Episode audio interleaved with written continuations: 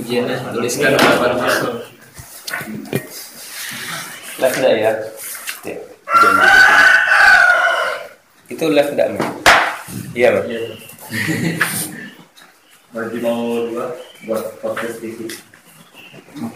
Kalau podcast mah nggak sama gitu. Oh iya.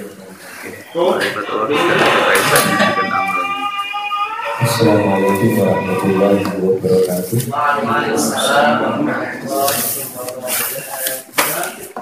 Bismillahirrahmanirrahim. Sebelum kita mulai pengajian pada pagi hari ini, mari kita awali dengan pembacaan Al-Fatihah. Al-Fatihah.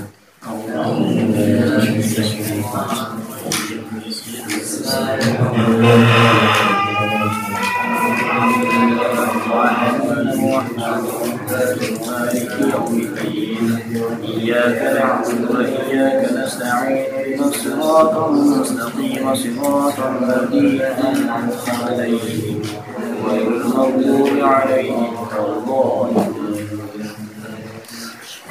ya. Sebelum ini ya, apa namanya kita melanjutkan kajian kita sampai pada hikmah yang ke-8 itu apa? Speakernya diputar ke sini aja mas. Ke dalam. Nah ya biar dengar semua.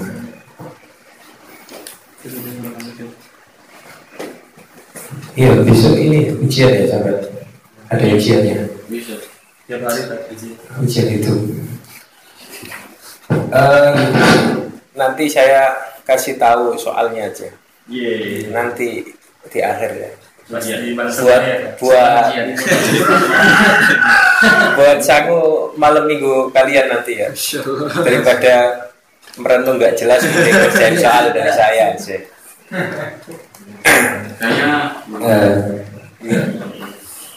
nggak nggak sulit kok soalnya ya yang sulit jawabannya Ida fatahalaka wijhatan minat ta'arrufi Fala tubali ma'aha Ini tentang hikmah yang ke-8 yaitu sesuatu yang datang dari Allah tentu ia lebih baik dan lebih utama ketimbang selain Allah ya.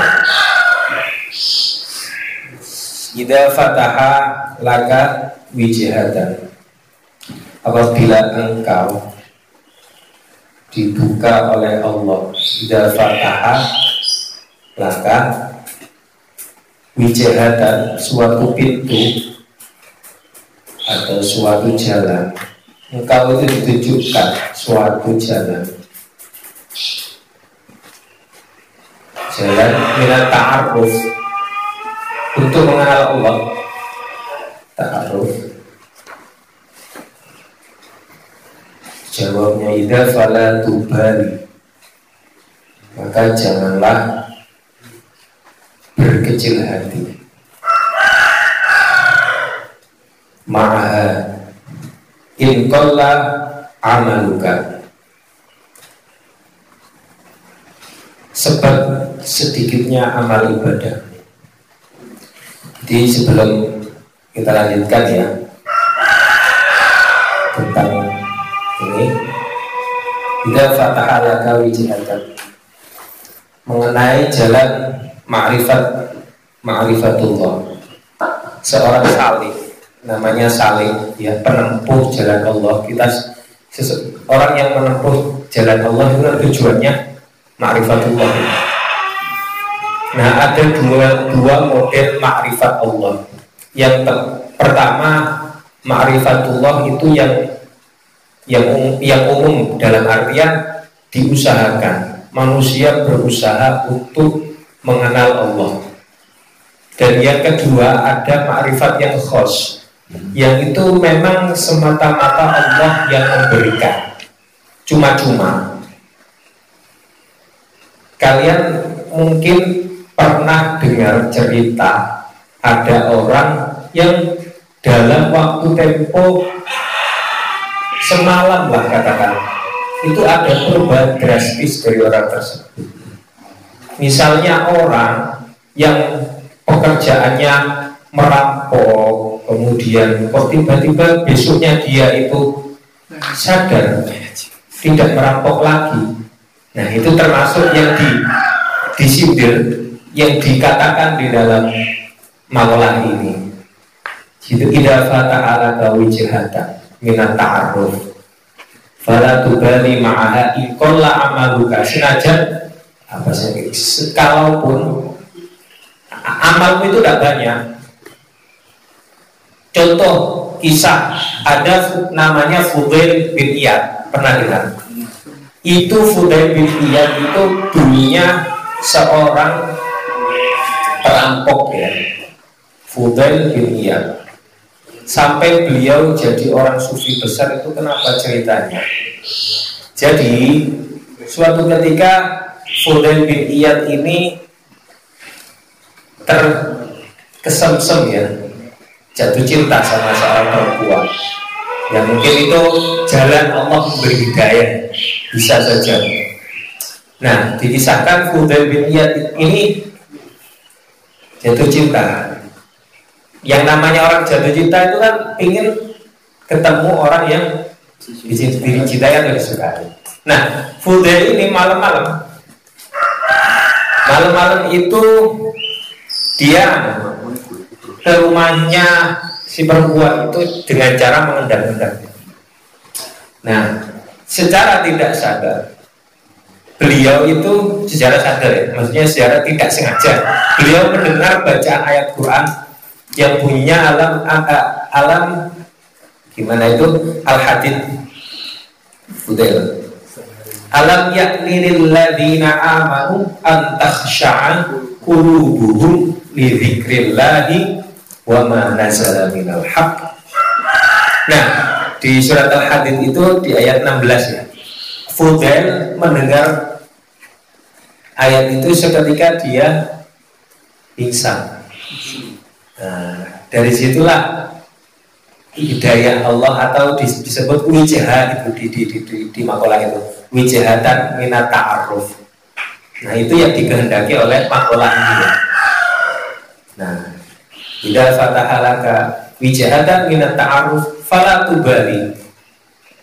Ma'ah, kamu jangan sedih. Meskipun inkol amaluka Yang sebelumnya Fudel ini orang yang Amalnya yang sangat sedikit kolahnya Jangan bersedih. Kalau Allah sudah membukakan, maka jangan bersedih. Itu yang dimaksud. Jadi ma'rifatullah itu tadi ada dua ya.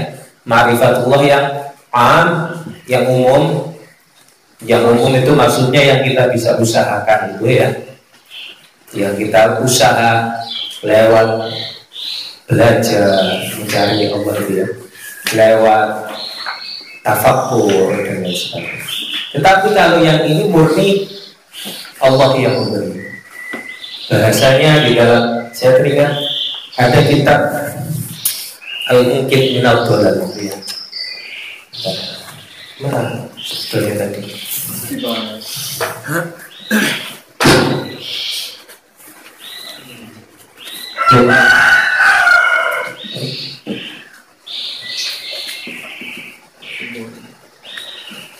Ada yang am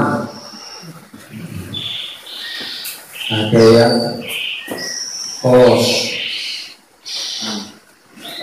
am itu yang umum yang kos itu yang khusus kalau yang ini yang diperoleh melalui tahu ya belajar. Yang ini atau diperoleh lewat tafakur bisa.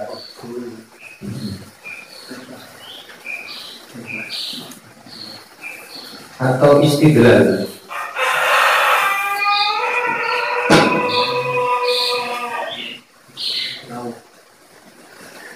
Apa istidlal? Pencarian dalil. Pencarian bukti-bukti. Kalau yang khos ini murni.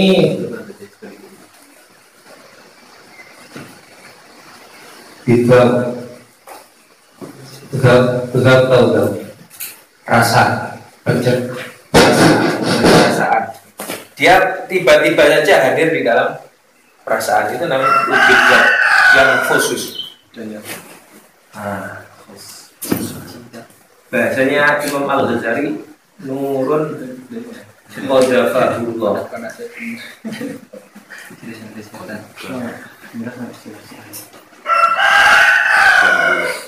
nur cahaya yang dilemparkan kepada uh, oleh Allah kepada hati seorang manusia.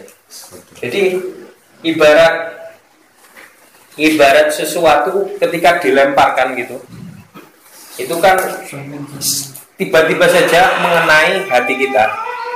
Jadi cahaya cahaya hati cahaya hati yang bersinar gitu ya. Nah, itu tiba-tiba saja. Itu yang ma'rifat yang khos. Yang dikehendaki di sini yaitu ma'rifat yang khos itu tadi. Ya, paham ya dari sini? Ya, itu Fudail itu tadi alam yakni lilladzina amanu an takhsha'a qulubuhum li dzikrah. Sampai lihat eh, terjemahnya atau tafsirnya ya di surat Al-Hadid ayat 16 itu. Jadi nanti apa maksud ayat tersebut? Sebetulnya kisah-kisah seperti ini itu kan banyak ya. Seperti keislaman Sayyidina siapa itu? Sayyidina Umar ya, yang yang mendengar nah, mendengar adiknya membaca Al-Quran itu tiba-tiba saja beliau Sayyidina Umar berubah seketika ya. Nah itu namanya nurun qadafahullah. Jadi nur yang dilemparkan oleh Allah ke hati seseorang sehingga seketika itu orang tersebut mendapat hidayah. Sudah ada makrifat yang diusahakan itu itu itu itu kita maksudnya kita ya sebagai seorang manusia. Itu berusaha terus menerus dengan cara melalui ta'alum belajar. Seperti ini kita sebetulnya kita sebetulnya sekarang ini sedang berusaha untuk menu, menapaki jalan makrifat Allah. Nah, dengan amal-amal soleh dengan amal-amal kebaikan. Nah terkait dengan amal di sini musonif di syarah itu di penjelasan bahwa seorang saling itu seyogianya atau sebaiknya dia memperbanyak amal. Anas salika la budalahu fi sulukihi min kathratil a'mal. Kenapa? Lihat to'ah akobatin nufus wa yasila ila hadratir Maksudnya bahwa seorang saleh penempuh jalan Allah ya itu dia dianjurkan. Biasanya bukan dianya dianjurkan ya la buddha la itu wajib. Ya. Orang kena orang nggak bisa tidak la buddha pokoknya dikerjakan. Min kafrotil amal untuk mem, banyak memperbanyak amal Tujuannya kenapa? Supaya lihat to'a akobatin nufus memutus kemauan kemauan kemauan nafsu. Nah, itu hikmahnya. Makanya sahabat sering dengar kan. Inna sholata tanha anil fahsyai wal munkar. Sholat sesungguhnya sholat itu kan mencegah dari perbuatan keji dan munkar. Ya memang minimal ketika dia sholat dia tidak maksiat. Ya kan? Mana ada orang sholat maksiat? Maksudnya kan ya minimal ketika dia sholat itu enggak enggak ngambil makanan milik temannya. Atau enggak enggak apalah. Pokoknya enggak maksiat. Ya ya itu itu sirnya hikmahnya sampai itu disuruh ini tadi. Seorang saling itu tadi disuruh memperbanyak amal. Kasratul amal. Yang pertama lihat toa akobatin nufus. Wa yasila ila hadratir roh dan supaya apa? Hadrat hadir, hadir. Tuhan itu hadir di dalam di dalam diri kita atau di dalam hati kita ya. Nah.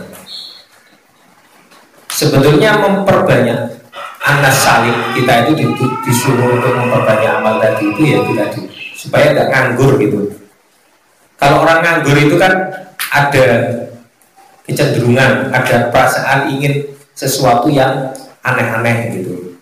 Makanya kalau kamu dipesankan di dalam Al-Quran itu juga ketika setelah melakukan satu kebaikan maka bergegaslah untuk kebaikan yang berikut. Ya di mana itu? Farida Dafa Sob kamu setelah khatam Quran baca segera mulai lagi. Makanya itu kalau pas khataman setelah baca surat An-Nas ya birabbin nas. Kemudian balik lagi Bismillahirrahmanirrahim. Alif Lam Mim. Baca Alif Lam Mim kemudian baca Allah eh, apa? Yang tengah Allahu la ilaha kemudian lillahi ma fis samawati. Kan balik lagi ke tempat tujuannya apa? Supaya kita tidak putus dari kebaikan. Sirnya gitu ya. Makanya eh, saya tuh kalau baca ya baca. Mau selesai buku itu setiap siap di sampingnya buku baru. Meskipun udah sampai selesai lagi. Minimal dibaca kata pengantar jadi itu rahasianya ya.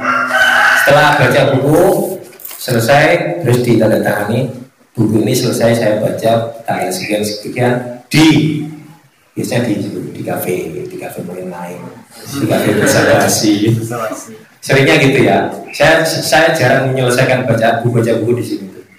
di kamar gitu nggak ada tulisan. Di mungkin di warung kopi yang sering. Makanya setelah selesai baca kemudian beralih ke buku yang lain itu kalau ingin mengamalkan itu tadi fadilah faksu setelah kamu selesai dari kebaikan maka belanjalah ke kebaikan yang lain. Tujuannya tidak lain dan tidak bukan tadi adalah supaya nafsumu itu tidak tidak tidak, tidak liar. Nafsu liar itu karena kan karena apa?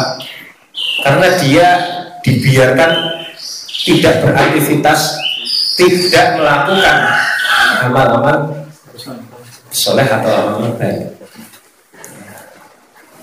kemudian tetapi problemnya ya tidak di sini sebutkan ketika seseorang itu melakukan suatu kebiasaan baik terus menerus ada perasaan begitu rubama kasala amba di anwa'il ibadah wal awrad rubama itu kadang-kadang.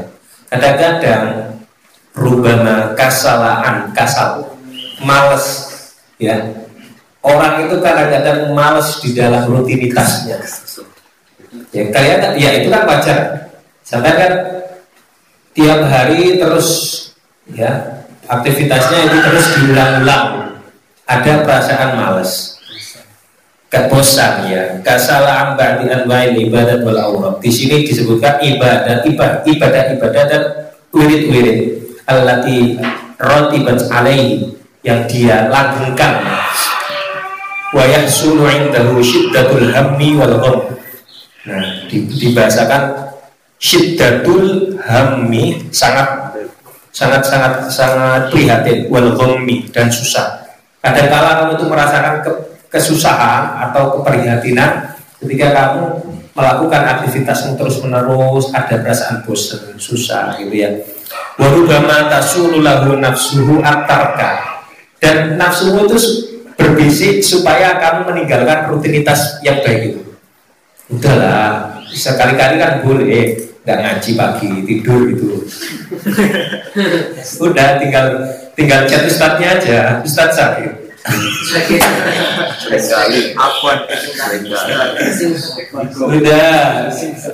Udah ya iya saya memaklumi ya. Saya juga pernah sabri kok. Nggak cuma sampai aja dulu tapi tapi gitu ya. Terkadang terkadang orang itu bosen dengan aktivitasnya. Kemudian ah bagaimana resep atau caranya untuk menghadapi itu? Di, di, di sini di, diusulkan ya. Mana tadi? Eh, supaya apa? Supaya dia itu Qad hasala indahu na'un min min ma'rifatillahi ta'ala fa arsyadahu asy-syekh dia, dia minta ini ya petunjuk dari gurunya kamu punya harus punya guru atau punya orang yang kamu percayai untuk itu untuk itu ini ya untuk memintai nasihat. Dimintai nasihat dimintai nasihat. Ini ini kan karena karena kita tasawuf dan yang dibahas itu adalah ma'rifatullah jalan untuk mengenal Allah. Nah kalau seumpama dia itu suatu waktu bosan dengan rutinitas pekerjaannya, amalnya yang setiap hari diulang terus menerus, ada rasa bosan. Nah, maka diberikan solusi di sini. Fa'arsyadahullah asyikh. Kamu mintalah petunjuk ya. Atau syekh di sini biasanya itu syekh syekh di dalam torikoh itu kan ada namanya apa namanya yang yang mursyid ya.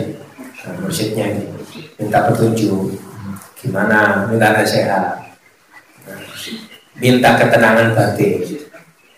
Itu untuk untuk menghilangkan perasaan tadi itu. Menghilangkan perasaan kamu di, disuruh meninggalkan aktivitasmu itu tadi bisikan. Nah, makanya kamu harus punya itu tadi asyik atau mursyid yang menunjukkan ya kamu setiap waktu ketika bosan dengan rutinitasmu itu Nah, kemudian kemudian begini. Pak ada Nah, dalam makalah selanjutnya, eh, dalam kelanjutannya itu inkola amaluka. Walaupun amalmu itu sedikit Seperti halnya cerita Fuden tadi Yang sebelumnya dia tidak punya amal ya Tidak punya amal, kan perampok dia.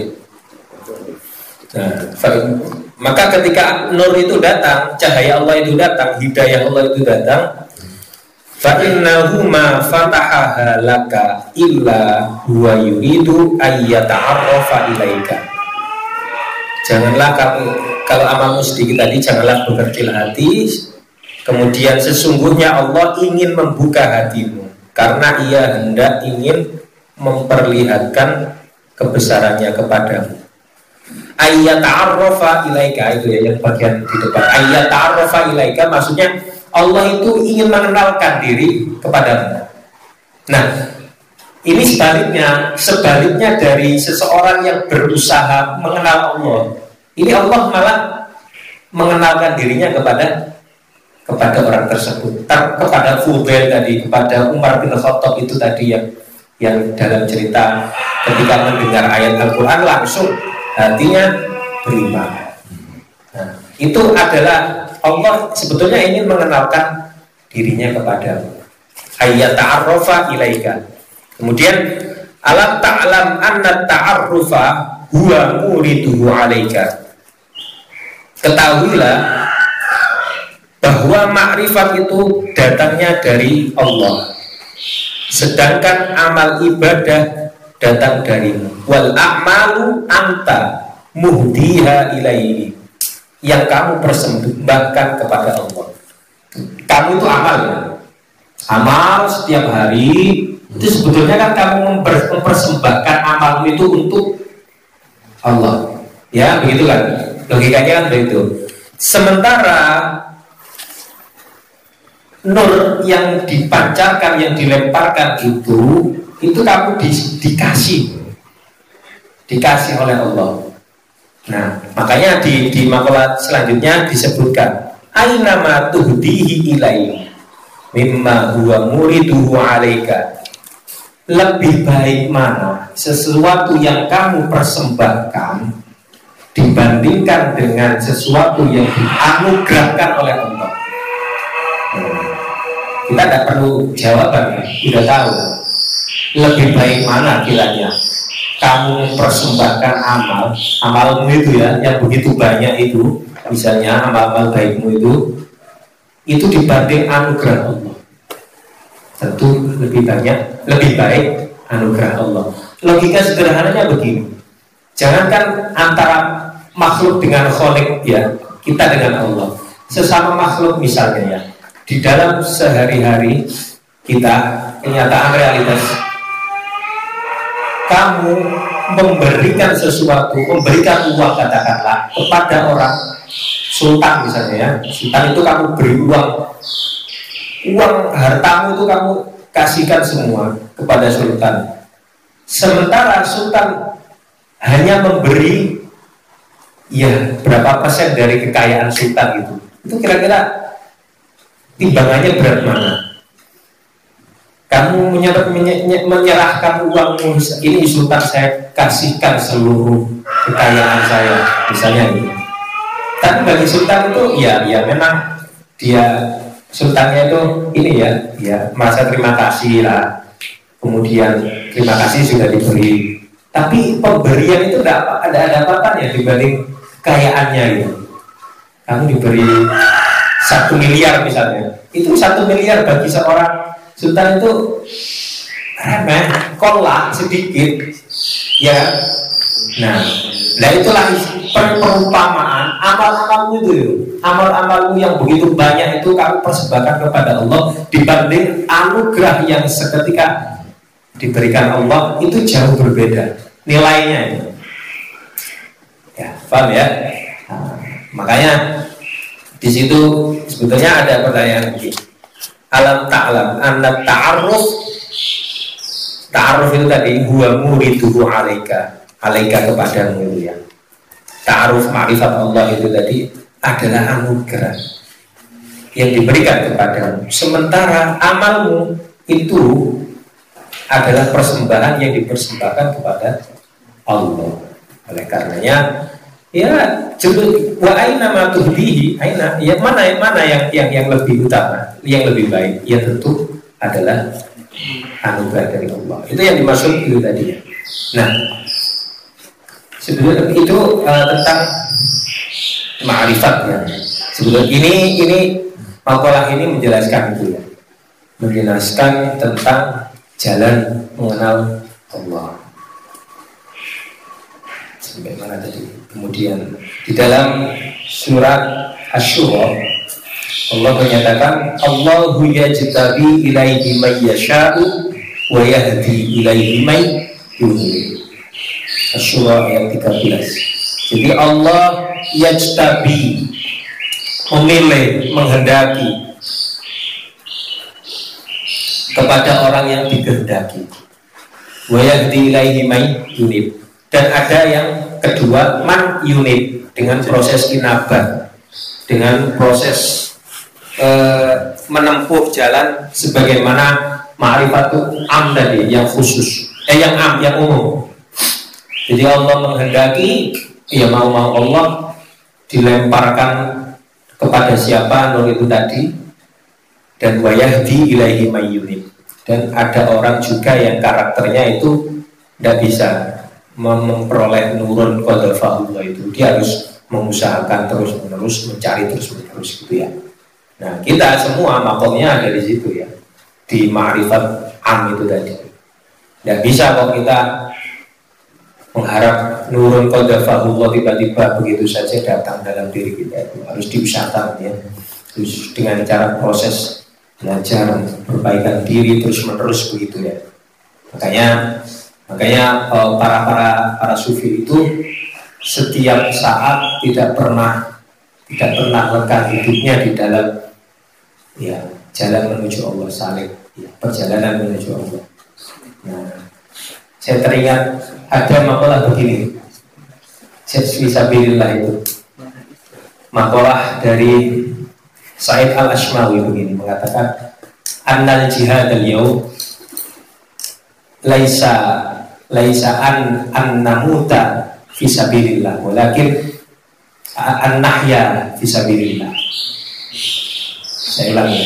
Annal jihad al-yaw Laisa an namuta fisabilillah walakin an nahya fisabilillah sesungguhnya jihad sekarang jihad pengertian sekarang itu bukan mati di jalan Allah tetapi hidup di jalan Allah. Itu kata Said al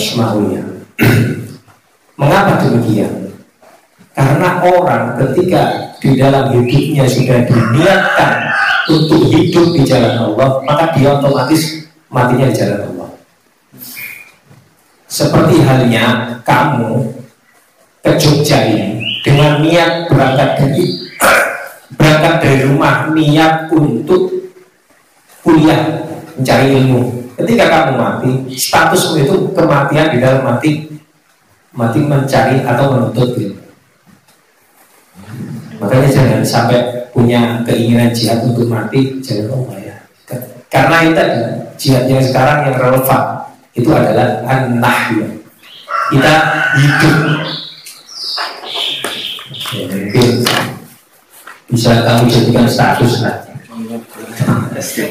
Said al Ashmawi ya. Mengatakan begini.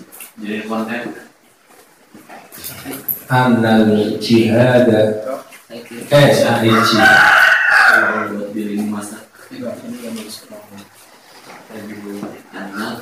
Annal. Jihad al yawm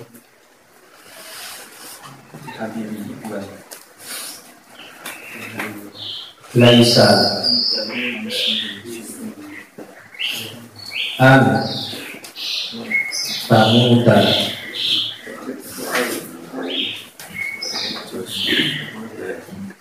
fi sabilillah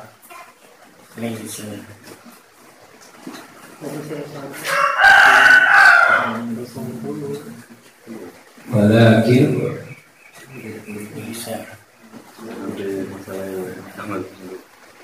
Walakin. Anna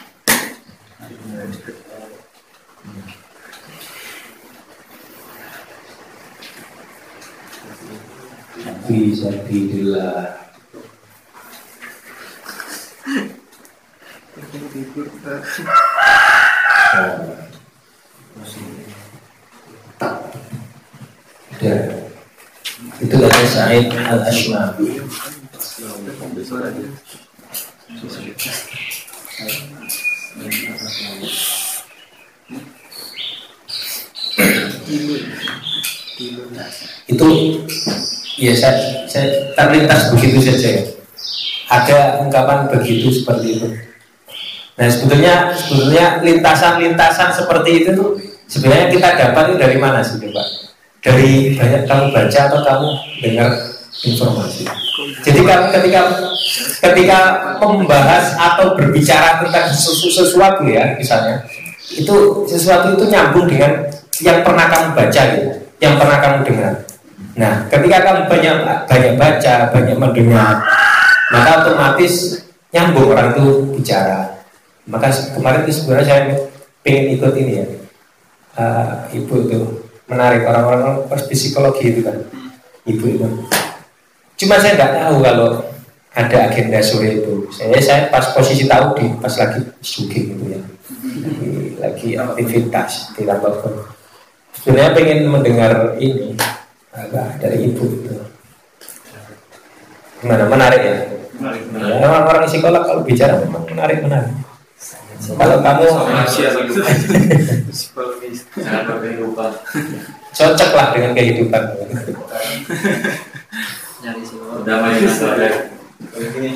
Ya, saya punya teman psikolog itu ya. Sebenarnya dia tujuannya dia tujuannya masuk masuk apa namanya masuk psikologi itu supaya bisa tahu karakter orang. Tapi setelah dia selesai kuliah, jangankan untuk tahu karakter orang, untuk mengetahui karakter diri sendiri saja tidak selesai-selesai. Ya kita kan biasanya gitu. Makanya, makanya. Inner journey bahasanya. Perjalanan paling jauh. Perjalanan paling jauh itu bukan adalah perjalanan perjalanan menempuh menempuh dalam diri kita. Menempuh apa inner journey perjalanan. Inner beauty itu yang tidak pernah selesai-selesai ya. Pergolakan di dalam tubuh kita jiwa pikiran itu kan terus bergolak terus ya. Nah kadangkala orang itu ingin melampiaskan apa yang ada di dalam ingin supaya bisa keluar semua. Ini butuh orang untuk butuh kuping ya misalnya untuk mendengar ini. Nah ini termasuk posisi ketika seminggu sekali ngaji itu sebenarnya keluh kesah dari ustadz ustadz itu aja. Sebenarnya ada kitab di depannya itu supaya supaya apa ya ada materinya gitu untuk berkeluh, berkeluh kesah ya. Apalagi yang udah pada nikah itu ya pasti tahu banyak kesahnya dibanding yang Sudah kalau kita kan nggak ada yang dikeluhkan atau nggak ada yang di siapa yang dikeluhkan itu yang mengeluhkan diri sendiri aja. Itu ya tentang tentang begini itu tadi eh, tentang apa tadi sampai mana ya? Ya tentang ma'rifatullah itu ya Oke. tentang ada jadi intinya lagi ini ada jalan untuk mengenal Allah yang kedua. Yang yang kedua ini nggak bisa kamu harapkan. Yang itu. Itu memang murni Allah yang memberi yang kamu bisa harapkan yang amin. Ma'rifat. Melalui jalan ta'alum belajar kemudian tafakur mengangan-angan terus istidlah istidlah itu semacam mencari suatu kebenaran pembenaran. Iya. Kita sebetulnya sudah tahu bahwa sesuatu itu benar misalnya. Tapi ingin lebih tahu dalam tentang kebenarannya ya itu namanya istidlal ya kira-kira itu ya. Ada yang diobrolkan? Kalau tidak diselesaikan saja. Sudah berapa menit tuh Oh, lumayan lah. 30 menit. Ya. Sampai tak minta ini ya. Ini soalnya soalnya ujian dulu tak. Ada dua soal. Catat gitu ya jadi jadi besok yang bagian tasawuf yang bagian saya itu cuma tinggal ngumpulin aja. Saya tinggal mikir dua soal yang dari bidang apa fikih sama tauhid gitu ya. Tapi soal saya itu butuh ini ya butuh jawaban yang banyak. Makanya yang pertama gimana bagaimana kamu menghusnudoni Bagaimana kamu berhusnudon Cara kamu berhusnudon terhadap doa-doamu yang tidak terkabul. Kan saya kemarin pernah toh menyampaikan itu. Nah itu pertama Cara berhusnudon Yang kedua Ceritakan atau narasikan Pengalaman spiritualitasmu ya setiap orang kan punya pengalaman spiritual? Masalahnya begini Pengalaman spiritual yang. Yang kamu itu sebetulnya menginginkan sesuatu Tetapi itu terwujud dalam hal lain nggak? Nah coba cari nanti malam itu angan-angan Saya itu ingin apa ya Kemudian terus kemudian kok tidak terwujud Nah makanya itu bahan renungan malam minggu ini ya Kamu kerjakan soal itu aja Imajinasi lihat. daripada nganggur udah jelas toh keluar ke mana-mana juga bikin macet kasihan orang-orang yang punya ya mending mau bisa. Ya, Mending- imajinasinya. nggak ada apa-apa dia sambil di warung kopi sambil ngerjain soal dari saya ya dua itu nanti nanti kerjakan di di kelompok ya. Nggak nggak apa-apa kerja kelompok tapi masa pengalaman pribadi sama enggak kan Dan itu ada dalil-dalil yang sama. enggak enggak enggak harus harus nggak pakai dalil-dalil enggak apa Ka- kamu ya pokoknya cerita aja. Ya. Ceritakan gitu ya.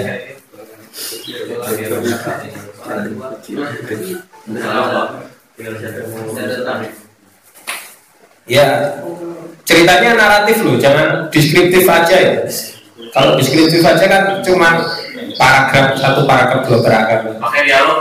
terserah kan pokoknya se, se, se kreatif mungkin kamu menceritakan pengalaman gitu.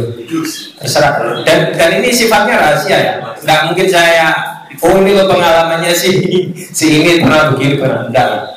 Itu buat saya aja. Makanya kertasnya jangan nanti kertas jawabannya beda jangan. Soalnya yang baca saya aja nanti ya itu ya supaya supaya supaya pas ketika ujian besok hari minggu itu enggak pakai kerjain yang tasawuf tinggal mikir yang bagian yang sulit-sulit aja itu ya. Yang kalam yang tauhid yang fikih. Kan kenapa ya fikih itu kan banyak istilah-istilah tek- tekniknya ya. Seperti kalam itu juga banyak istilah tekniknya. Kalau tasawuf ini kan cuma ngaji cuma sekedar hiburan aja ya. Bisa dinikmati sambil sambil santai-santai. Itu ya. Allahu a'lam bishawab. Kira-kira itu kalau tidak ada pertanyaan, saya tutup dengan doa kafaratul masjid. Subhanallahumma bihamdika asyhadu an la ilaha illa anta astaghfiruka ثم